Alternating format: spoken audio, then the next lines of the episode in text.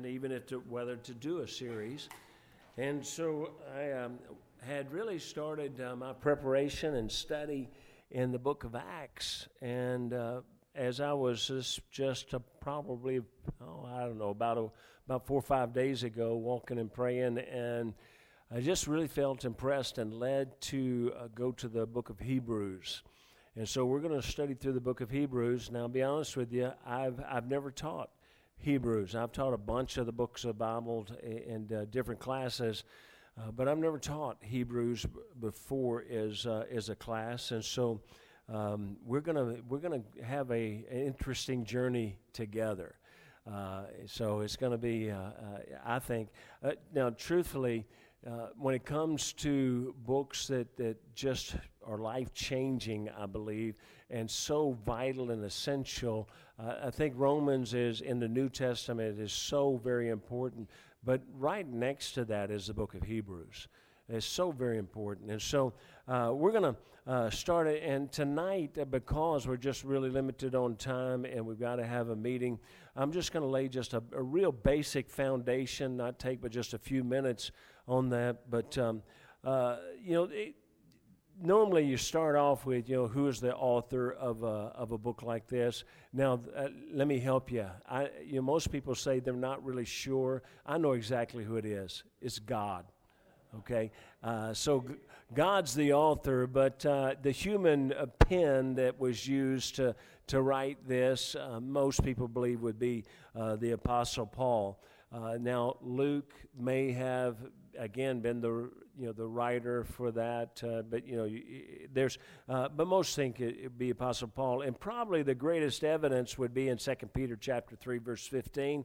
And none, this none of this is going to change your life, but but I just thought it was a little bit interesting. Second Peter chapter three verse fifteen, it says an account and account that the long suffering of our Lord is salvation, even as our beloved brother Paul. Was Second Peter. Peter's right. Our beloved brother Paul also, according to the wisdom given unto him, hath written unto you. Peter is writing to the Jews, and he says that Paul wrote to the Hebrews, to the Jews. And so there, you know, if this is not the letter, uh, that he wrote, then there's some letter out there. But I think it at least gives a little bit of evidence that, that possibly this is the book. Now, the real important thing, though, the real important emphasis is not the human author, uh, but the person and the Godhead of Jesus Christ. That's what's important here. And that's what's really going to be important in the book of Hebrews is, uh, is just th- who Jesus is. Uh, it's so very important who Jesus is, so very important uh, the, the, the blood of Christ in, in the book of Hebrews. And so uh, I'm going to give you just about, uh, I think, six or seven uh, just little statements here, and that's this. The book of Hebrews declares who Jesus is. In chapter 1, it shows us that he is God. He's, the, he is God. He's God, uh, the Son of God. Hebrews chapter 2, verses 5 through 18. This is not where we're going to study. These are just some statements, so again, lay a little bit of foundation for tonight. But Hebrews chapter 2, verses 5 through 18 teaches us that he became a man for us. And, and so it, it's going to make it real clear uh, right from the very beginning how, uh, you know, that, that Christ is God. It's just, it's just an absolute. He starts out from the very beginning, uh, chapter one, and just making this real abundantly clear. Going to get way ahead of myself, but he's going to, uh, you know, chapter one is going to uh, address the issue of angels, and and and uh, he's making it real clearly, uh, clear to the Hebrews that the angels and Christ they're, they're not on the same plane. They're not on the same level. But uh, number two, the book of Hebrews shows us how to understand the Old Testament. Uh, the, it teaches us that the whole Bible declares the same message, and it's all about Jesus. And that book of, book of Hebrews is going to help us there also. Uh, number three, uh, the book of Hebrews, uh, especially in chapter 11, teaches the importance of faith. And, uh, and this is, and you know, whatsoever is not of faith is sin. So f- this is an incredibly important issue. God wants to make it very clear. He warns us in Hebrews chapter 3 and Hebrews chapter 4.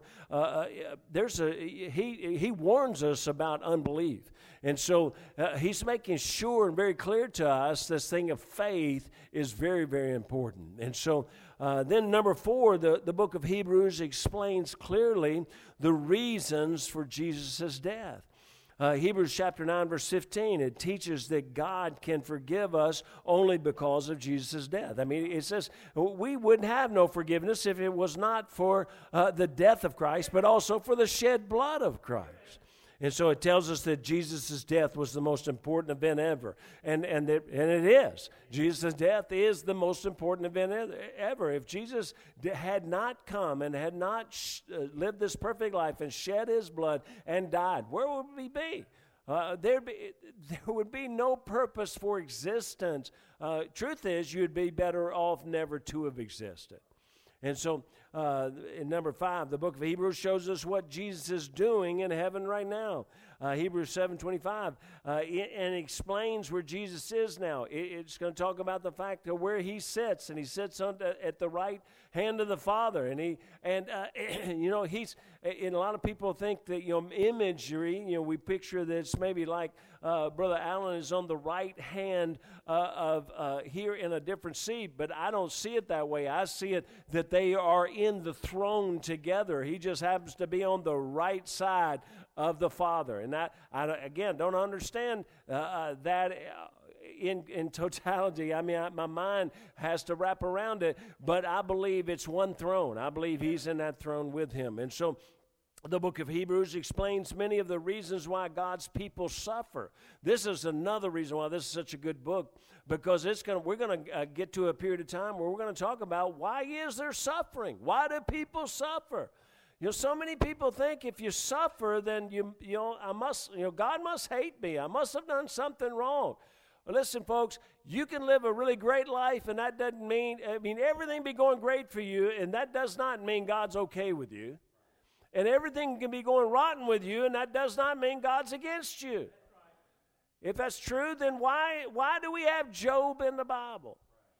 You know, it just, he's there to show us that, that uh, in this world, we're going to have, uh, it rains on the just and the unjust. And so, uh, and uh, thinking of rain, I just remembered I forgot to turn the water off out there. And so, um, the book of Hebrews shows us God's plan for his people's lives. He wants them to have the closest possible fellowship with him. You kind of see that in Hebrews chapter 10. He's making, he's making his people perfect and mature. He, that's what he wants us to be and grow and be mature. And so that's, that's kind of what, uh, the, what we're going to be seeing in the book of Hebrews. And, and, uh, and, and I, you know, I haven't, uh, you know, gone all the way through it. I'm excited about doing it. I, honestly, I really am. I, I, love getting into a new book. I love getting into it. I've read through Hebrews. You know, I, I, couldn't even number how many times I've studied it. I've gone through it. I've preached on it. But to just take it and break it down and walk through it, I, I have not done that, and I'm excited about doing it because there's so much in the book. Uh, there's a the late Dr. Walter Martin, founder of the Christian Research Institute. He, he also wrote the book called The Kingdom of the Cults. Here's what he, he says. He says the book of Hebrews was written by a Hebrew to other Hebrews, telling the Hebrews to stop acting like Hebrews. and that's really what it comes down to. He's just, he, he's, this is a book written probably by Paul, a Hebrew, to the Hebrews, telling them to stop acting like Hebrews. He's saying, look, we're done with that. Old things have passed away. Behold, all things have come new. And so in reality, many of the early uh, Jewish believers were slipping back into the rites and rituals of Judaism in order to escape the mounting persecution. And so, again, that's some of the things we're going to look at. That's why we're going to talk about suffering. Why do people suffer? And and and uh, they have ever since they, you know, Christianity and before. But uh, but people are going to suffer. But uh, but that's that's what's happening. These these uh, uh, Christian Jews uh, who had who these Jewish people who had gotten saved, they're being persecuted. They're suffering for the cause of Christ.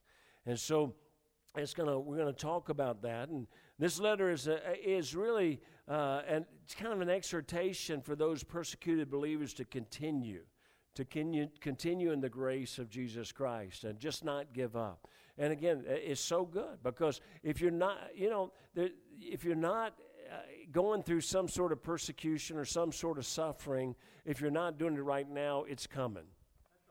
You know, it just is because we, we are human, frail beings, and it's coming in our life. And so, um, and I, I'm not sure how much further I'll go with this, but there are nearly 100 Old Testament references in the book of Hebrews. Now, to me, that's really, really important because this is this is in a day and age where the Old Testament is is being being eliminated.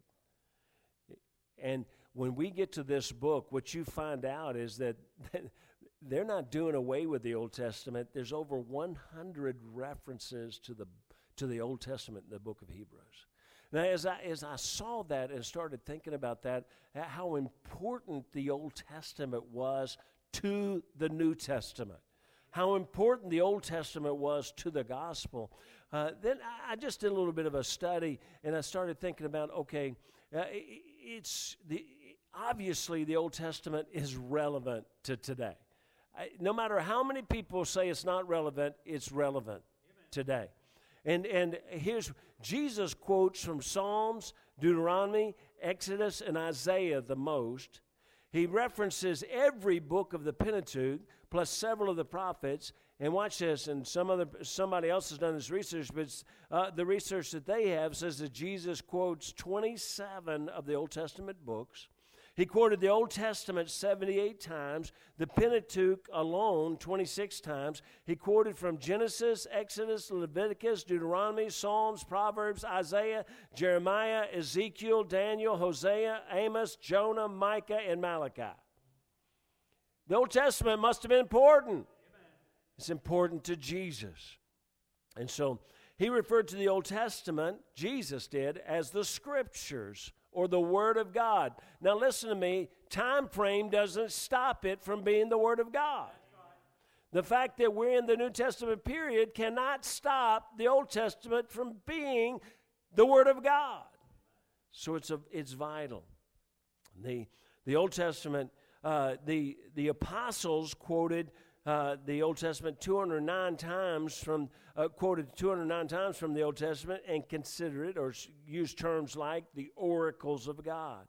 The Old Testament, in hundreds of places, predicted the events of the New Testament, and as the New Testament is fulfillment of and testifies to the, the authenticity of the Old Testament. So it, it just, again, this is one of the things that we're going to be looking at as we, as we travel through this book the importance of not rejecting the Old Testament. And, and uh, l- let me just tell you the reason that so, there's so much of a push for that today is kind of like what we're dealing with in our school system where, where they're rewriting history.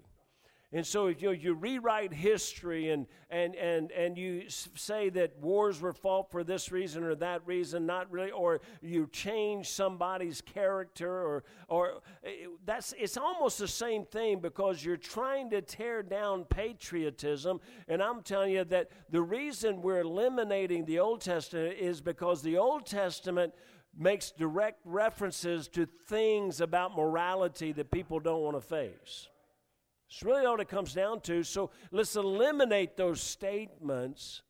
And it's one of the reasons that we're going through uh, our series on the commands of Christ because uh, you know they, they, that's that's part of the reason why we don't eliminate. That had the Old Testament had commands in it, and on me, Jesus didn't have commands, but we're finding out he had a lot of commands, and those commands are very very important. And so uh, I'm going to take about two more minutes. We're going to stop it. But uh, we'll begin in Hebrews chapter 1, verse 1. Look at it. It says, God, who at sundry times and in divers manners spake in time past unto the fathers by the prophets, hath in these last days spoken unto us by his Son, whom he hath appointed heir of all things, by whom also he made the worlds And he's saying he, he, he, through by his son he made the worlds, and who being the brightness of his glory and the express image of his person. Man, this, this verbiage, the, the, the words are so important here. And upholding all things by the word of his power, when he had by himself purged our sins, sat down on the right hand of the majesty on high, being made so much better than the angels, as he hath by inheritance obtained a more excellent name than they. For unto which of the angels said he at any time, Thou art my son, this day have I begotten thee, and again I will be to him a father, and he shall be to me a son. Uh, boy, uh, I mean, in the first five ver- verses, God makes it so clear that Jesus is God and he's above any other creation because he was not created. You see, he says, and he has, hath in these last days spoken un, unto us by his Son, whom he hath appointed heir of all things, by whom also he made the worlds. You see, God spake to his ancient people when it says sundry times, that means many times, many ways, and different forms. And what really means is through, uh, through successive generations, different prophets of old were given different portions of revelations of what was to come but they didn't get it all. Any, not, not one of the prophets had all. Not one of the prophets had everything. They got bits and pieces, and they told of what God gave them. Now, that's what it means by ancient people at sundry times. And so, in divers manners means sometimes uh, you know, it came in different ways. It came to uh, sometimes by direct personal, uh, you know, personal directions, or sometimes by dreams, or sometimes by visions, sometimes by divine influences on the mind of the prophet. Sometimes they heard the voice of God. You know, so he, he, he worked in many ways. Can I tell you how he works with us? Right here, through his book.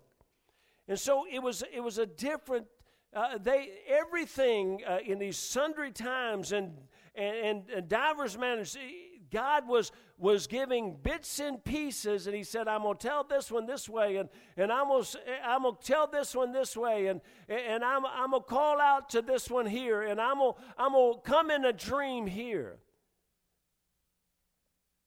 But hath but now in these last days he's spoken unto us by his son you see, in these last days, He has spoken to us by His Son. In the beginning was the Word, and the Word was with God, and the Word was God.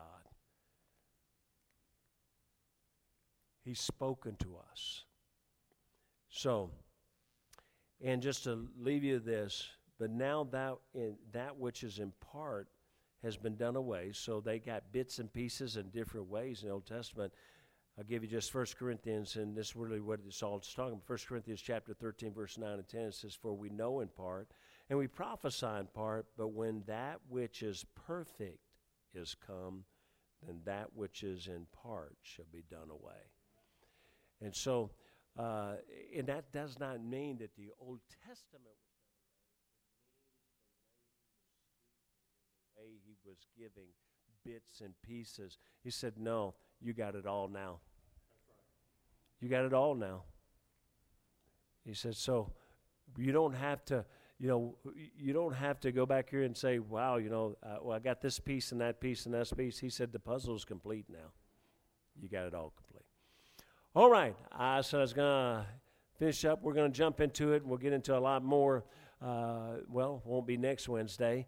Uh, but we're still trying to figure out how to do this, uh, and and we will probably here in just a second. You know whether we'll have a meeting in here while they're having a vacation Bible school over there.